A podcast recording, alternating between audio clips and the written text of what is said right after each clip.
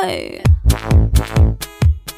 அனைவருக்கும் வணக்கம். தி தமிழ் ரேடியோவின் உலகம் த்ரீ சிக்ஸ்டி நிகழ்ச்சி ஆரம்பிச்சாச்சு. தி தமிழ் ரேடியோட உலகம் த்ரீ சிக்ஸ்டி நிகழ்ச்சியில உங்களை அழைத்து செல்வது நான் ஆர் ஜே உத்ரா. வரலாற்று சிறப்பு மிக்க அடுத்த ஒரு வருஷம் என்ன நடக்க போகுதுங்கிறதுக்கான ஒரு முக்கியமான நாள். அதனுடைய தொடக்கம் இன்று தான் என்ன அப்படின்னு பார்த்தீங்கன்னா இந்தியாவை பொறுத்தளவுக்கு பட்ஜெட் தான் முக்கியமான விஷயம். எல்லாம் என்ன வரி கட்ட போறோம் ஏது வேலை ஏற போகுது அப்படிங்கிறதெல்லாம் நம்மளுடைய அடுத்த வருஷம் எப்படி இருக்க போகுதுங்கிற இந்த ஜோசியர்கள்லாம் சொல்லுவாங்களே அந்த மாதிரி இந்த பட்ஜெட்டும் முக்கியமான விஷயம். அதே மாதிரி தான் கிட்டத்தட்ட ப்ரிடிக்ஷன் மாதிரி. ஓகே பட்ஜெட் இப்படி இருக்குன்னா லைஃப் இப்படி இருக்குங்கிற மாதிரி நமக்கு தெரிஞ்சு போயிடும் அந்த பட்ஜெட்டுக்கான கூட்டம் ஒன்று நடக்க போகுது இன்னைக்கு. பிரதமர் தலைமையில் இன்று மத்திய அமைச்சரவை கூட்டம் ஒன்று நடக்க போகுது. பட்ஜெட்ல என்ன பண்ணலாம் அப்படின்னு சொல்லிட்டு சார் இன்கம் டேக்ஸ் மட்டும் அபாலிஷ் பண்ணுங்க சார் பஞ்சாப் உத்தரப்பிரதேஷ் கோவான்னு எல்லாத்தையும் தூக்கி உங்கள்கிட்ட கொடுத்துருவாங்க. இன்கம் டேக்ஸ் கட்டி மாழலை சார் நிஜமாவே சொல்றேன். கட்டாதவன் பூரா ஜாலி பண்ணிட்டு இருக்கான். கட்டுறவனுக்கு ஒரு மானியமும் கிடைக்க மாட்டேங்குது. அதனால அதே மாதிரி very negligible amount of people அவங்க மட்டும்தான் ஒழுங்கா டேக்ஸ் கட்டுறாங்க. அந்த காசை வச்சு நாடு பெருசாக ஒன்றும் பண்ணலங்கிற மாதிரி சுப்பிரமணிய சுவாமி சொன்னார் இல்லையா? அதுக்கு பதிலாக வேற ஐடியா இருக்குன்னு. அதெல்லாம் பண்ணிட்டு போங்க. அப்படின்னு சொல்லி இந்த நாளை ஆரம்பிப்போம். மேற்கொண்டு அதை விட முக்கியமான ஒரு வரலாற்று சிறப்பு மிக்க ஒரு சம்பவம் ஒன்று White House believes Russia could launch and invasion of Ukraine at any moment அப்படிங்கிற மாதிரி ஒரு நியூஸ் ஒன்று படித்தேன் நேஷனல் பிராட்காஸ்டிங் சர்வீஸ் என்ன? ரஷ்யா உக்ரைன் இன்வேஷன் வந்து ரொம்ப நாளாக பேசப்பட்ட ஒரு விஷயம். அது வந்து இப்போ நடக்க போகுதுங்கிற மாதிரி யூஎஸ் வந்து ஒயிட் ஹவுஸ் வெள்ளை மாளிகையிலேருந்து வந்து ஒரு வார்னிங் கொடுத்துருக்காங்க. அடுத்த ஒரு டிகேட்ல நடக்க போற இல்ல நடக்காம இருக்க போற ஒரு சம்பவத்துக்கான ஆரம்ப புள்ளி இது. கடன் தள்ளுபடியால் நிதி இழப்புகளை சந்திக்கும் கூட்டுறவு சங்கங்கள் அப்படிங்கிறாங்க. அதாவது அந்த பைத்தியக்காரனுக்கு வைத்தியம் பார்க்குற பைத்தியக்கார டாக்டருக்கு பைத்தியம் பிடிச்சா அப்படிங்கிற மாதிரி கடன் தள்ளுபடியால நிதி யார் கொடுக்குறாங்களோ அவங்களுக்கே கையில காசு இல்லையா? கூட்டுறவு சங்கங்களுக்கே. இன்னும் சமாச்சாரம். ஐஎஸ்ஐ முத்திரை இல்லாத ரூபாய் பத்து லட்சம் மதிப்பிலான பொம்மைகளை பறிமுதல் பண்ணியிருக்காங்க வெரி குட் அதாவது நம்மளே சொந்தமா டாய்ஸ் பண்ணணும். ஃபோர் பில்லியனுக்கு மேல வந்து பிசினஸ் வந்து இவன் எடுத்துட்டு போயிட்டு இருக்கான் யாரு? சைனா எடுத்துட்டு போயிட்டு இருக்காங்கிற மாதிரி சொன்னோம் இல்லையா? ஸோ அதில் ஐஎஸ்ஐ முத்திரை வந்து ரொம்ப முக்கியம். வெளியிலேருந்து வந்தால் கூட நம்மளுடைய முத்திரை ரொம்ப முக்கியம். அவன் மாட்டுக்கு என்னத்தையாவது பொம்மையை பண்ணி கொடுத்துட்டான்னா அது ஏதாவது ஒரு வஞ்சகத்தை புகுத்துருச்சுன்னா என்ன அப்படிங்கிற மாதிரியான ஒரு முக்கியமான விஷயம். அதை பிடிச்சிருக்காங்க. இன்னும் நிறைய டீப்பாக பேச வேண்டிய சமாச்சாரங்கள் இருக்கு. தொடர்ந்து இணைந்திருங்கள். பாட்டு கேட்டு வாங்க. பேசுவோம். Hi. பொருட்காட்சி ஒரு எக்ஸிபிஷன் நடக்குதுன்னு வச்சுக்கோங்களேன். அங்க ஒரு அப்பள கடையோ இல்ல ஒரு மிளகா பஜ்ஜி கடையோ போட்டிருக்கிற அண்ணன் என்ன நினைப்பாரு? எல்லாருக்கும் நிறைய பசிக்கணும் அப்படின்னு நினைப்பாரு. கரெக்டா இப்ப திருவிழால ரஸ்னா கடை போட்டிருக்கிறவர் என்ன நினைப்பாரு? நல்ல வெயில் அடிக்கணும்னு நினைப்பாரு. பயங்கர குளிர்ல ஐஸும் ரஸ்னா வித்து போமா ஐயோ மழையே பெஞ்சிடக்கூடாது. நல்ல வெயில் அடிக்கணும். சுட்டடிக்கணும். அப்பதான் நமக்கு நிறைய வியாபாரம் ஆகணும்னு நினைப்பாங்க. இந்த சைக்கிள் கடையில வேலை பார்க்குற அண்ணாச்சி என்ன நினைப்பாங்க? எல்லாருக்கும் வண்டியில காத்து கம்மியாகணும். வண்டி பஞ்சர் ஆகணும்னு நினைப்பாரு. வேற நான் சும்மா சொல்ல இதான் லாஜிக் இந்த ப்ரொஃபஷன் எல்லாமே யாரோ ஒருத்தருக்கு இன்னல்கள் ஏற்பட்டா அதன் மூலமாக அதை சரி செய்து கொடுப்பதனால் இல்லை அவங்களுக்கு ஒரு சர்வீஸ் கொடுக்கறதுனால இவங்களுக்கு லாபம் வருது. அதை வச்சு தான் இவங்களுடைய குடும்பம் இவங்களுடைய வாழ்க்கை எல்லாமே இருக்குது தப்பாக சொல்ல ஆனால் இதே ஃபார்முலாவில் தான் டாக்டர்ஸும் இருக்காங்க. யாருக்காவது உடம்பு சரியில்லாமல் போனால் தானே டாக்டர்ஸுக்கு வேலையே. இப்போ எல்லாருமே ஆரோக்கியமாக இருந்துட்டாங்கன்னா இவங்களாம் என்ன பண்றது? அதே மாதிரி தானே ஃபார்மசியும் பட்டாசு கடை போடுறவங்க என்ன சொல்லுவாங்க? அப்பா தீபாவளி சீசன் வருதுப்பா. எவன் எவன்லாம் லீவ் எடுக்கணும் இப்போ எடுத்துக்கோங்க. தீபாவளிக்கு ஒரு பதினஞ்சு இருபது நாளுக்கு அப்புறம் நைட்டு டேன்னு பார்க்காம வேலை பார்க்கணும் அப்படின்னு சொல்லுவாரா? அதே மாதிரி தானே ஒரு ஆஸ்பத்திரிலையும் சொல்லுவாங்க "பா, மழை சீசன் வருது பயங்கரமா கூட்டம் வரும் அப்படிங்கிற மாதிரி எதிர்பார்ப்பாங்களா? ஆ, அத மாதிரி தான் இந்த ரெண்டு வருஷம் கோவிட் காலங்களில் யாருக்கிட்டையுமே காசு இல்லை சார். எல்லாருமே கஷ்டப்பட்டோம் சார் அப்படின்னு சொன்னோம். நோ நோ நோ வந்து இந்த ஃபார்மசிக்கல் இண்டஸ்ட்ரீஸ் வந்து வேற லெவலில் பயனடைஞ்சிருக்காங்க. இதை நான் சொல்லி ஒரு வாட்டி ஒரு இடத்துல சண்டே வந்துருச்சு. என்ன அப்பெல்லாம் சொல்லாதீங்கன்னு ரிப்போர்ட்டே கொடுக்குறாங்க பாரு. ரெண்டாயிரத்தி இருபத்தி ஓராம் ஆண்டின் டிசம்பர் மாதம் மட்டும் லாஸ்ட் டிசம்பர் இப்போ போச்சு இல்லையா அந்த மாதம் மட்டும் இருபத்தெட்டு புள்ளி ஒம்பது கோடி ரூபாய்க்கு டோலோ சிக்ஸ் ஃபிஃப்டி மாத்திரை மட்டும் வித்து போயிருக்கான். டோலோ சிக்ஸ் ஃபிஃப்டி மாத்திரை என்ன? ஜுரத்தை குறைக்கிறதுக்கு யூஸ் பண்ற மாத்திரை. வெறும் ஒரே மாசத்துல இருபத்தி ஒன்பது கோடி கிட்ட அதாவது டுவெண்ட்டி எயிட் பாயிண்ட் நைன் க்ரோர்ஸுக்கு வித்துருக்கு. அவங்க கணக்கு சொல்றாங்க பாருங்க. டூ தௌசண்ட் டுவெண்ட்டி கணக்கு சொல்றாங்க. டூ தௌசண்ட் டுவெண்ட்டி ஜனவரியில இருந்து தற்போது வரைக்கும் சுமார் ஐநூத்தி அறுபது கோடி ரூபாய்க்கான டோலோ சிக்ஸ் பிப்டி மட்டும் வித்திருக்கான். சார் ஒத்த மாத்திரை ஐநூத்தி அறுபது கோடி ரூபாய்க்கு இந்த ரெண்டு வருஷத்துல மட்டும் வித்திருக்காங்களாம் sir. Two thousand twenty and two thousand twenty one இதுக்கு காம்படிஷனா சில மருந்துகள் இருக்கும் இல்லையா? இதே காம்போசிஷன்ல வேற கம்பெனில இருந்து பண்ணுவாங்க இல்லையா? லைக் கால்பால் குரோசின் சுமோ இப்படி கிட்டத்தட்ட நாற்பது கம்பெனி இருக்கான் ஆனா இது நாற்பதையுமே பின்தங்கி இவங்க வேற லெவல்ல விற்பனை இருந்திருக்கு. ஏன் அப்படின்னு கேட்டா மைக்ரோ லேப்ஸின் இந்த டோலோ சிக்ஸ் பிப்டி மாத்திரல இதய நோய் சிறுநீரக தொற்று நீரிழிவு போன்ற நோய்கள் இருப்பவர்கள் கூட டோலோ சிக்ஸ் பிப்டி மாத்திரை எடுத்துக்கலாமா? அதனால இந்த அளவுக்கு விற்பனை ஆயிருக்கு சார். வேற ரேஞ்சில் இதை சமுதாயத்தில் எடுத்து சொன்னா கான்ஸ்பேரசி தியரி அது இது நம்மள போட்டு Hi. தன்பாத் அப்படின்னு ஒரு ஊர் சரியா? அங்கே வந்து நிலக்கரி பூமியிலிருந்து நிலக்கரி தோண்டி எடுத்து இந்த லிக்னைட் கார்பரேஷன் இங்கே இருக்கு பாருங்க நெய்வேலியில். அந்த மாதிரி தான் அங்கே வந்து தன்பாதில் ஒன்றுன்னு ஒரு ஸ்டேஷன் இருக்குன்னு வச்சுக்கோங்களேன். அங்கே வந்து என்னுடைய பெரியப்பா ஒருத்தருக்கு போஸ்டிங் ஆச்சு. அவர் தஞ்சாவூர்காரரு. கல்யாணம் ஆகிறதுக்கு முன்னாடிலேருந்தே அவர் தன்பாதில் தான் இருக்கார். எப்படி செட் ஆச்சுன்னே தெரியல. தன்பாதுங்கிறது ஒரு டீப் போஜ்பூரி பங்காளிலாம் பேசக்கூடிய ஒரு ஊர். அங்கே போய் அவர் மாட்டுக்கு பழப்பு நடத்தியிருந்தாரு அவர் ஒரு இன்ஜினியர் அவங்க வீட்டுக்கு ஒரு வாட்டி நம்ம போகலாம் அப்படின்னு சொல்லிட்டு இங்கேருந்து பொக்காரோ ஸ்டீல் எக்ஸ்பிரஸ் அப்படின்னு ஒரு ட்ரெயின் ஐயப்பா அலப்பி பொக்காரோ எக்ஸ்பிரஸ் ஒரு ட்ரெயின் ரெண்டரை நாள் பிடிச்சி நாங்களாம் போனோம். நான் எங்க அம்மா அப்பெல்லாம் நான் டவுசர் மூணாம் கிளாஸோ நாலாம் கிளாஸோ இங்கேருந்து எங்கள் எங்க அம்மா வந்து லெட்டர் போட்டாங்க. இந்த மாதிரி நாங்கள் இந்த தேதிகளில் வந்துருவோம். நாங்களே அங்கேருந்து வந்துடுறோம். அப்படி இப்படிங்கிற மாதிரிலாம் சொல்லி அதாவது ஃபோனில் வந்து இது ரொம்ப நேரம் பேச மாட்டாங்க எஸ்டிடினால லெட்டர்னா விழாவாரியாக எழுதுவாங்க. நான் சொல்கிறது வந்து ஒரு ஆயிரத்தி தொள்ளாயிரத்தி தொண்ணூத்தஞ்சு அந்த மாதிரி வச்சுக்கோங்களேன். நாங்கள் இங்கேருந்துலாம் கிளம்பி போயிட்டோம் அவங்க வீட்டுக்கு. ஃபோனில் சொன்னதை வச்சு அவங்களும் ரயில்வே ஸ்டேஷனுக்கு வந்து பிக் பண்ணி நாங்கள் ஒரு ரெண்டு நாள் செலிப்ரேட் பண்ணி எல்லாம் பண்ணி முடிச்சு கொஞ்ச நாள் எங்களுக்கே மறந்து போச்சு. லெட்டர் அப்புறம் நாங்கள் அங்கேருந்து கிளம்புறதுக்கு ஒரு நாலு நாள் முன்னாடி லெட்டர் ஒரு காலத்துல போஸ்டல் டிபார்ட்மெண்ட் இப்படி தான் இருந்தது. இதே மாதிரி தான் அமெரிக்கால ஒரு சமாச்சாரம் நடந்திருக்கு. இப்போ முந்தா நேத்து இரண்டாம் உலக போர் நடந்தது இல்லையா? அந்த பீரியட்ல ஜான் ஜான் அப்படின்னு ஒருத்தர் அவர் வந்து அவங்க அம்மாக்கு எழுதின லெட்டர் இருபத்தி ரெண்டாவது வயதில் அவர் எழுதின லெட்டர் இரண்டாம் உலக போர்னா எப்போ? அடேங்கப்பா. இந்தியாவுக்கு சுதந்திரம் கிடைக்கிறதுக்கு முன்னாடி. இப்போ ரீசெண்டா ஏதோ அமெரிக்கால இருக்கக்கூடிய பிட்ஸ்பர்க் நகர்ல அஞ்சல் சேவை விநியோக மையத்தை கிளீன் பண்ணிருக்காங்க. பழைய பாக்ஸஸ் பழைய மூட்டைகள்லாம் எது எதெல்லாம் வேணும் எது இதெல்லாம் வேணாங்கிற மாதிரி செக்ரேட் பண்ணும்போது ஒரு லெட்டர் ஒன்று கீழே வந்து விழுந்திருக்கு. பார்த்தா இரண்டாம் உலக போகும்போது ராணுவ வீரர் ஒருத்தர் அவங்க அம்மா காமிச்ச லெட்டர் அதுல என்ன எழுதியிருக்கு? அன்பிற்குரிய அம்மா தங்களின் கடிதம் கிடைத்தது. அங்கு அனைவரும் மன நலமாக இருப்பது மகிழ்ச்சி தருகிறது. நானும் இங்கு நலமாகவே இருக்கிறேன். ஆனா உணவு பொறுத்தவரை பெரும்பாலான சமயங்களில் சற்று தொங்கலாகத்தான் இருக்கிறது. தரம் குறைந்ததாகவே உள்ளது. உங்களை விரைவில் சந்திப்பேன் என நம்புகிறேன். இப்படிக்கு அன்புடன் உங்கள் மகன் ஜானி அப்படின்னு எழுதியிருக்கு. இவங்க பக்கோன் செவன்டி சிக்ஸ் இயர்ஸ் ஆயிடுச்சப்பா. லெட்டர் போஸ்ட் பண்ணி அப்படின்னு போய் கொஞ்சம் ட்ரேஸ் பண்ணி அவங்களாம் வீடு மாதிரி எங்க எங்கெல்லாமோ போயிருப்பாங்களா? ஆனாலும் கொடுக்கணுங்கிற மாதிரி ட்ரேஸ் பண்ணி போனதுல அந்த அம்மா எந்த அம்மாக்கு போய் இது சேரணுமோ அந்த அம்மா எப்பவே இறந்து போயிட்டாங்க. லெட்டர் எழுதின போர் வீரர் ஜான் கூட இப்போ உயிரோட இல்லையா? அவங்க ஒய்ஃப் தான் இருக்காங்க. ஒய்ஃப் அந்த பாட்டி வயசான பாட்டி எயிட்டி நைன் இயர்ஸ் அந்த பாட்டியோட பேரு ஆஞ்சலினா ஆஞ்சலினா பாட்டி. சி உங்க வீட்டுக்கார கடிதம். அவர் வந்து அவங்க அம்மாக்கு பிஃபோர் மேரேஜ் எழுதின கடிதம் அப்படிங்கிற மாதிரி கொடுத்ததுல அந்த பாட்டிக்கு ஒரே சந்தோஷம். கண்ணில் தண்ணி வச்சுட்டாங்க. இதை என்னால் நம்பவே முடியவில்லை. அவருடைய கையெழுத்தை காண்பது அற்புதமான உணர்வை. தருகிறது. அவர் மீண்டும் எனக்கு கிடைத்து விட்டதை போலவே தோன்றுகிறது. ஜாக் ஜான் டைட்டானிக் ஃபீல்ல போயிட்டேன். அப்படிங்கிற மாதிரி உருகி உருகி அந்த பாட்டி சொல்லியிருக்காங்களாம் டூ தௌசண்ட் பிப்டீன்லயே இறந்து விட்ட ஜானுடைய கடிதம் எழுபத்தி ஆறு ஆண்டுகளுக்கு பிறகு அவங்க அம்மாவும் இறந்துட்டாங்க அவங்க ஒய்ஃபு கிடைச்சிருக்கு இந்த லெட்டர் கேஸ்லாம் போடலாம். பயங்கரமா கேஸ் போட்டு பயங்கரமா பணம் வாங்கலாம் போஸ்டல் டிபார்ட்மெண்ட் கிட்ட இருந்து அமெரிக்கால. ஆனா அவங்களாம் அந்த மாதிரி எதுவும் மூவும் எடுக்கல.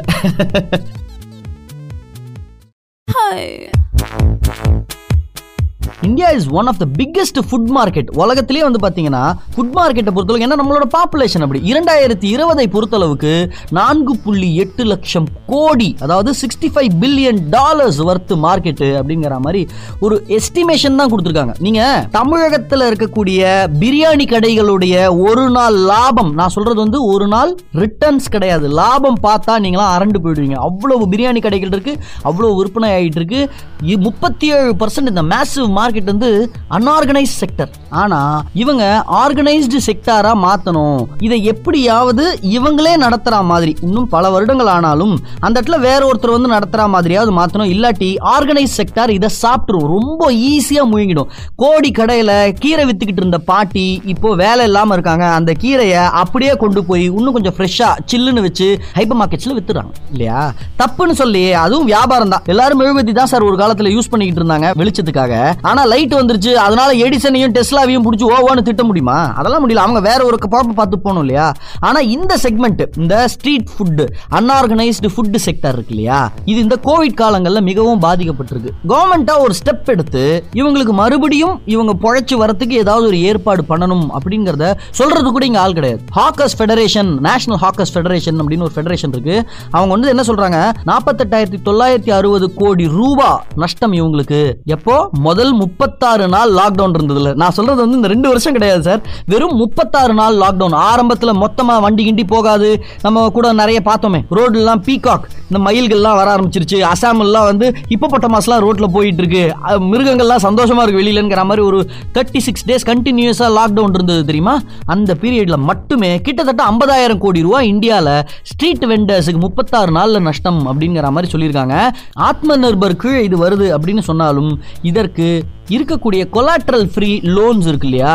அதை இன்னும் ஜாஸ்தி பண்ணணும். ஆக்சுவலா டப்பாவாலான்னு சொல்லிட்டு பாம்பேல ஒரு பெரிய அன்ஆர்கனைஸ்டு செக்டார் ஒன்று இருக்காங்க. அவங்களாம் வேற லெவல் சரியா? ஆவர்ட்ல இவங்களை பத்தி தீசிஸ் ரிப்போர்ட்லாம் இருக்கு.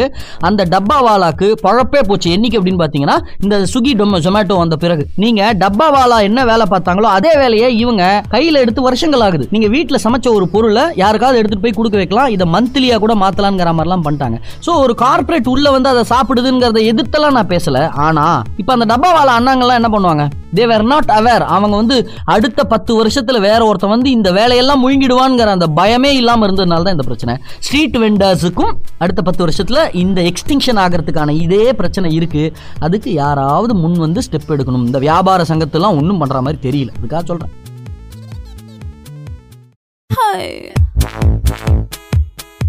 ஒரு சில நாட்களுக்கு முன்னாடி என்னுடைய சொந்தக்காரங்க ஒருத்தங்க அமெரிக்காலேருந்து வந்தாங்க சரியா? அதாவது தமிழ்நாட்டில் ஊரடங்கு அப்படிங்கிற மாதிரி சொல்லி அதுவும் இந்த நைட் ஊரடங்குங்கிற மாதிரி சொல்லி ஒரு நாலு நாள் கழிச்சு தான் அவங்க வரதுக்கான ஆப்பர்ச்சுனிட்டி இருந்தது. முன்னாடியே அவங்க டிக்கெட் புக் பண்ணதுனால அவங்களுக்கு இந்த விவரம் தெரியல. நைட் டயத்தில் நீங்கள் ஃப்ளைட் டிக்கெட் காமிச்சினீங்கன்னா போதும் அவங்க போலீஸ்காரங்களாம் விட்டுருவாங்க. இருந்தாலும் சொந்த கார் இல்லாத காரணத்தினால எங்களுடைய சொந்தக்காரங்க என்ன பண்ணாங்க? எப்படி பேர் சொந்தக்காரருக்கு சொந்தக்கார் இல்லை.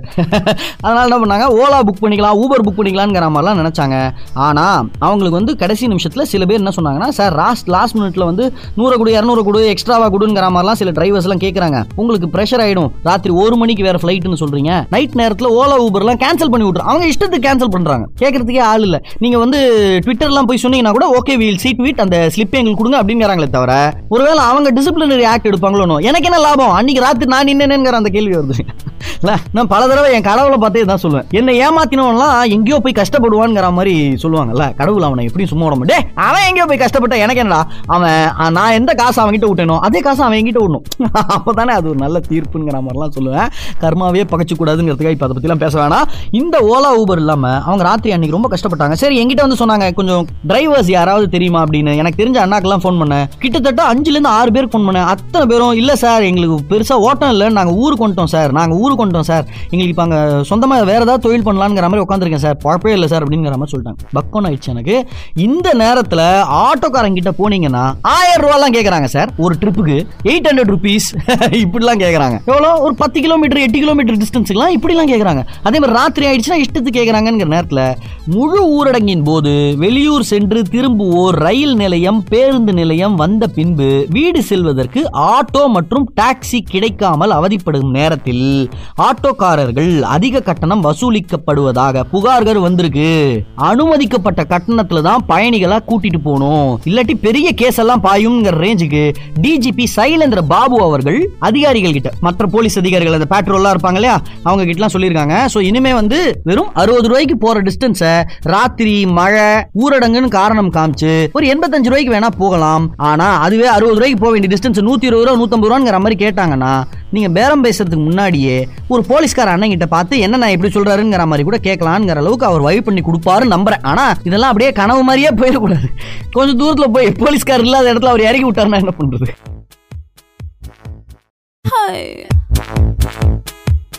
பேராசையெல்லாம் படக்கூடாதுன்னு சொல்றாங்க இல்லையா? அதெல்லாம் பார்க்கும்போது எனக்கு பயங்கர சிரிப்பா இருக்கும். பேராசைனா என்ன? பெரிய ஆசைனா என்ன சார் நீங்க வந்து பா ராத்திரிக்கு டீ கிடைச்சா போதும்பா டீயும் ஒரு புறையும் கிடைச்சா போதும்பா அப்படின்னு ஒருத்தர் சொல்றாருன்னு வச்சுக்கோங்களேன். இல்ல இல்ல எனக்கு ராத்திரி ஏதாவது ஒரு ரெண்டு சப்பாத்தி ஏதாவது கிடைச்சாதான் நல்லா இருக்கும் எனக்கெல்லாம் டீ எல்லாம் பத்தாது அப்படின்னு சொன்னா டீ குடிச்சு பன்னு குடிச்சு வாழற வர பொறுத்தளவுக்கு சப்பாத்தி வேணும்னு கேட்கறவர் வந்து பேராசை கரெக்டா நான் இல்லப்பா ரெண்டு சப்பாத்தி போதும். ஐயோ நாலு அதெல்லாம் எனக்கு நான் எனக்கெல்லாம் நைட்டு ஃப்ரைட் ரைஸ் வேணுமா? சிக்கன் இல்லாமலாம் எனக்கு இறங்கவே இறங்காதுன்னு ஒருத்தர் சொல்றாருன்னா சப்பாத்தி சாப்பிட்றவருக்கு சிக்கன் ஃப்ரைட் ரைஸ் சாப்பிட்றவரு பெரிய பேராசைப்படுற மாதிரி தோணும் இல்லையா? அதனால பாயிண்ட் ஆஃப் வியூ தான் இந்த பேராசை அப்படிங்கிற வார்த்தையே. அதே மாதிரி ஒபீடியண்டா இருக்கணும் அப்படின்னு எதிர்பார்க்கறதுலாம் வந்து பௌபவ தான் இருக்கணும்.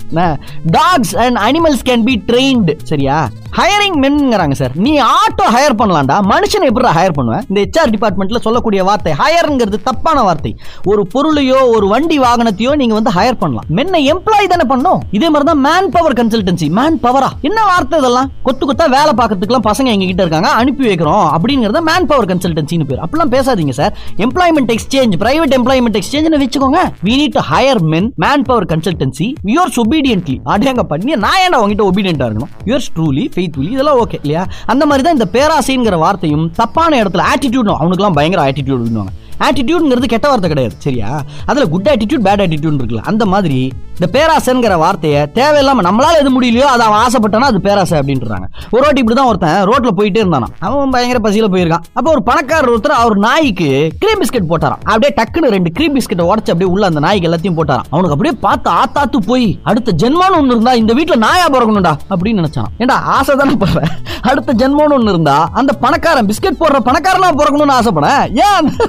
அவன் வீட்டில் நாயா பிறந்து அவனுடைய பிஸ்கெட் திங்கணுங்கிறதுக்கு ஏன் ஆசைப்படுறேன் மற்றவங்களுக்கு உங்களுக்கு பெருசா கஷ்டம் கொடுக்காம எந்த ஆசைப்பட்டாலும் அது தப்பு கிடையாது. சார் அது நீங்க நூறு கோடி ரூபாய் சம்பாதிக்கணும்னு ஆசைப்படலாம். நான் சொந்தமா ஒரு ஆசிரமம் வச்சு நடத்தணும். வயசானவங்க எல்லாம் யாருக்கு ஆதரவு இல்லையோ அவங்க எல்லாம் நான் பாத்துக்கணும்னு ஆசைப்படலாம். இன்னைக்கு உங்ககிட்டயே சாப்பிடறதுக்கு காசு இல்லாம இருக்கலாம் சார். ஆனா ஆசைப்படும் போது நான் இந்த மாதிரி நல்ல விஷயங்கள் பெரிய விஷயங்கள் ஆசைப்பட்டா என்ன தப்பு? கரெக்டா ஒரு குரல் ஒன்று இருக்கு. சூப்பர் திருக்குறள். அதை பத்தி தான் பேச போறோம். பாட்டு கேட்டுவாங்க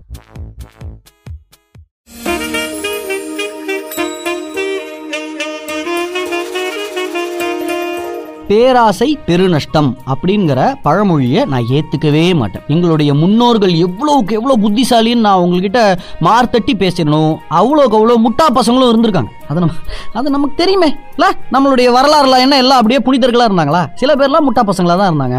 அதனால அந்த மாதிரி ஒன்று ரெண்டு பழமொழி இப்படி இப்படி மாறி வரும். அதனால் அப்படியே அதை ஃபாலோ பண்ணணும்னு அவசியம் கிடையாது. அது மருவி கூட வரலாம். இல்லை வள்ளுவர் என்ன சொல்கிறாரு நூற்றி அறுபத்தி ஆறாவது குரல் அற்புதமான குரல்.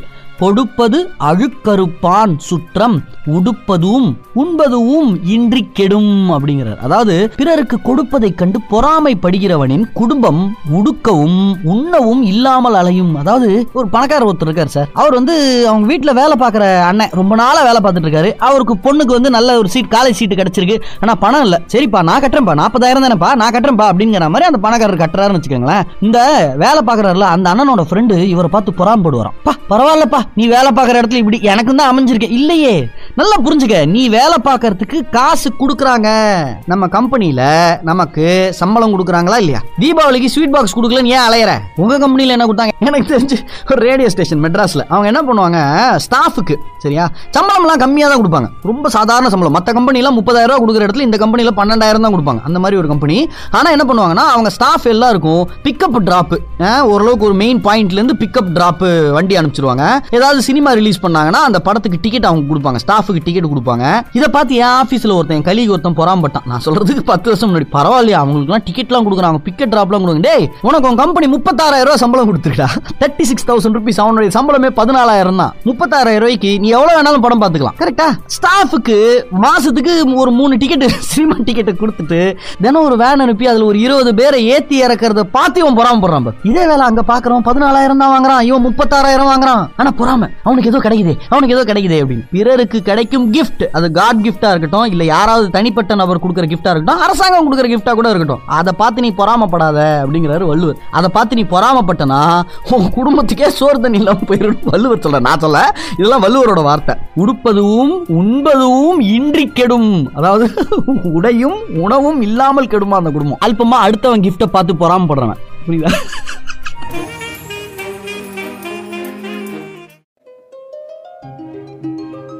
சரியாக இருபது வருடத்துக்கு முன் ஒரு ஹாலிவுட் படம் ஒன்று வந்தது. அது என்ன ஹாலிவுட் படம் அப்படிங்கிற மாதிரி கேட்டிங்கன்னா காஸ்டவே அப்படின்னு ஒரு படம். சூப்பர் படம் சார். ரொம்ப அருமையான படம். அதை பற்றி தான் நம்ம இன்னைக்கு பேச போகிறோம் டாம் ஹேங்ஸ் அப்படிங்கிறவர் நடித்த படம். டாம் ஹேங்ஸ் வந்து பயங்கரமான ஒரு பெரிய பணக்காரராக இருப்பார். ஒரு பெரிய கம்பெனியோட நிர்வாகியாக இருப்பார். அந்த பார்சல் சர்வீஸ் ஃபெடெக்ஸ்னு ஒரு கம்பெனி இருக்கு இல்லையா? அந்த கம்பெனியோட நிர்வாகியாக இருப்பார். இதனுடைய படத்தோட ஓப்பனிங் இந்த பேர்லாம் போடுவாங்களா அப்போ என்ன ஆரம்பிக்கும் அப்படின்னு சொல்கிறேன் ஒரு பார்சல் ஒன்று ஒரு வேற ஒரு நாடுலேருந்து கிளம்பி இன்னொரு நாட்டுக்கு அந்த பார்சல் வருது. இதை வந்து அவங்க காட்டுறாங்க. எப்படி ஃபெட்எக்ஸில் வந்து ஃப்ளைட்டில் கிளம்பி அதை முதல்ல வந்து ஒரு வீட்டிலேருந்து பிக்கப் பண்ணி அதை கார்கோவில் எடுத்துகிட்டு வந்து வே பண்ணி அதை ஃப்ளைட்டில் எடுத்துகிட்டு வந்து வேற ஒரு கார்கோவில் இறக்கி அதுக்கு அசஸ்மெண்ட்லாம் பண்ணி அதை வெளியில் திருப்பி கார்கோவில் எடுத்து அதை ஒரு ட்ரக்கில் போட்டு ட்ரக் வந்து லோக்கல் ஆஃபீஸ்க்கு வந்து லோக்கல் ஆஃபீஸ்லேருந்து ஒரு டெலிவரி பையன் வந்து சைக்கிள் எடுத்துன்னு வந்து டெலிவர் பண்ணுறாங்கிற மாதிரியான இதெல்லாம் காமிச்சு அந்த இடத்துல இருந்து படத்தை ஆரம்பிக்கிறாங்க. டைட்டில் போட்டு ஆரம்பிக்கிறாங்க. இப்படி வந்து அந்த பார்சலை ஓப்பன் பண்ணி பார்க்கும்போது அது வந்து ஒரு ஸ்டாப் கிளாக் அப்போ டாம் ஹேங்ஸ் அதை காமிச்சு திட்டுறாரு. இந்த ஊர்ல இருந்து நான் சொல்லி அனுப்பப்பட்ட ஒரு ஒரு பொருள் தான் அது ஒரு பார்சல் தான் அது. இந்த ஊர்ல இருந்து இங்க வரதுக்கு இது இவ்வளோ நேரமா? அப்படின்னு கேட்குறாரு ஏன்னா அது பர்ஃபெக்டாக டைம் பண்ண ஒரு ஸ்டாப் கிளாக்காக இருக்கிறனால அது எவ்வளோ நேரம் எவ்வளோ செகண்ட் எவ்வளோ நிமிஷம்ங்கிறத காமிச்சிருது எவ்வளோ மணி நேரம் அப்படிங்கிறத காமிச்சிருது இது சொல்லி கோவப்பட்டு இருக்கும்போது அங்கே ஆஃபீஸ்லேயே நம்ம ஆஃபீஸ்லேயே பாஸ் எல்லாம் பேசும்போது பின்னாடி உட்காந்து ஆமாம் இவர் வந்து நம்ம கூட வேலை பார்த்தா தெரியும் கஷ்டம். அப்படின்னு பேசுவோம் இல்லையா? அந்த மாதிரி ஒருத்தன் பேசுகிறான் இவருக்கு ஒரு மாதிரி சுருன் ஆயிருது யார்? நம்ம டாம் ஹேங்க்ஸ். டாம் ஹேங்க்ஸ் உடனே என்ன பண்ணுறாரு ஓகே அப்போ அடுத்த ஷிப்மெண்ட்டுக்கு நான் போகிறேன் கூட அப்படிங்கிற மாதிரி சொல்கிறேன் ஐயோ அதெல்லாம் வேணாம். இல்லை இல்லை இல்லை இல்லை. ஒருத்தன் பேசிட்டால நான் போயிருக்கேன். என்னால் கரெக்டாக பண்ண முடியும். எங்கே தப்பு இருக்குங்கிறத நான் பார்த்துன்னு வந்து சொல்கிறேங்கிற மாதிரி இவர் கிளம்பி போகிறார் கிளம்பி போனால் அந்த கார்கோ ஃப்ளைட்டு பாதியில் உடஞ்சி கீழே விழுந்துருது. ஒரு தீவு பக்கத்தில் இவர் போய் மாட்டிக்கிறாரு. கட கஷ்டப்பட்டு அந்த கடலில் தாண்டி அவர் தீவுக்கு போயிடுறாரு கரைக்கு போயிடுறாரு. அங்கே சில வருடங்கள் தனியாக வாழ்கிறாரு அதுக்கப்புறம் திருப்பி அவர் வந்து நாட்டுக்கு வராரா? அவர் திருப்பி வந்து அவருடைய காதல் ஆரம்பத்தில் ஒரு காதல் இருக்குது அது கா நல்லபடியாக போய் முடியுதா? இந்த மாதிரி சில சமாச்சாரங்கள் தான் இந்த படம். சரியா? ரொம்ப ரொம்ப ரொம்ப ரொம்ப அருமையான படம். இதில் வில்சன் ஒரு கேரக்டர் வரும். அது ரொம்ப எல்லார் மனதையும் தழுவிய ஒரு கேரக்டர் அந்த கேரக்டர் பேசக்கூட பேசாது பார்க்க கூட பார்க்காது. ஆனால் ரொம்ப நல்ல கேரக்டர் படம் பாருங்க ரொம்ப நல்லா இருக்கும் ரொம்ப என்ஜாய் பண்ணுவீங்க. காஸ்டவே அப்படின்னு ஒரு படம். சிஏஎஸ்டி ஏடபிள்யூஏஒய் தமிழ்லாம் கூட இருக்குன்னு நினைக்கிறேன். ஆனால் ஈஸியாக உங்களுக்கு இங்கிலீஷில் தான் கிடைக்கும். சப்டைட்டில்ஸில் வந்து ஓரளவுக்கு உங்களுக்கு புரிஞ்சிடும் ரொம்ப உங்களுக்கு டைலாக்ஸ் எல்லாம் ஜாஸ்தி இருக்காது. படமே ஃபுல்லாக நடிப்பு தான். அதனால் நீங்கள் பாருங்கள் பயங்கர இன்ட்ரெஸ்டிங்கான சீன்ஸ் எல்லாம் இருக்கும். ஏன்னா இவர் தனியாக இருப்பார். இவர் யார்கிட்ட பேச போகிறாரு அதனால் பெரிய டயலாக்லாம் இருக்காது. நீங்கள் கவலைப்படாமல் படம் பாருங்கள் காஸ்ட் அவே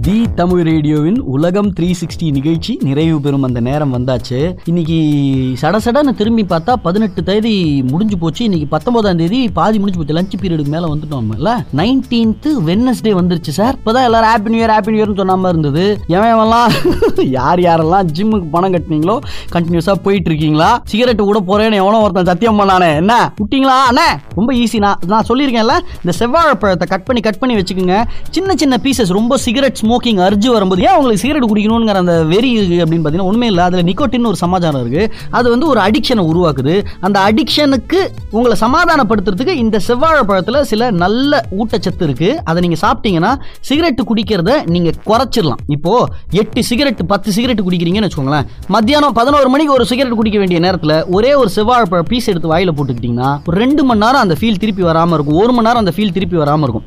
சரியா? நீங்க இப்படி எட்டு சிகரெட்டுக்கு பதிலாக ஒரு நாளைக்கு அஞ்சு சிகரெட் குறைச்சிட்டீங்கன்னு வச்சுக்கோங்களேன். அதுவே பெரிய சாதனை. சடக்குன்னு ஒரு நாள்ல நிப்பாட்டிடாம ஒரு ஃபிஃப்டீன் டேஸ் டுவெண்ட்டி டேஸ்க்கு ஒரு தடவை ஒரு மாசத்துக்கு ஒரு தடவை ஒரு ரெண்டு ரெண்டு சிகரெட்டா கம்மி பண்ணிட்டு வந்தீங்கன்னா சார் நான்லாம் என்ன சார் வீக்லி ஒன்ஸ் என் ஃப்ரெண்ட்ஸை மீட் பண்ணும்போது அப்படின்னு அந்த அந்த நிலைமைக்கு ரொம்ப சீக்கிரம் வந்துடுவீங்க சார். நான் சொல்றேன் சிகரெட்டை விட்டீங்கன்னா பயங்கரமா ரிலாக்ஸ்டா பீட் ப்ரீத் பண்ணுவீங்க.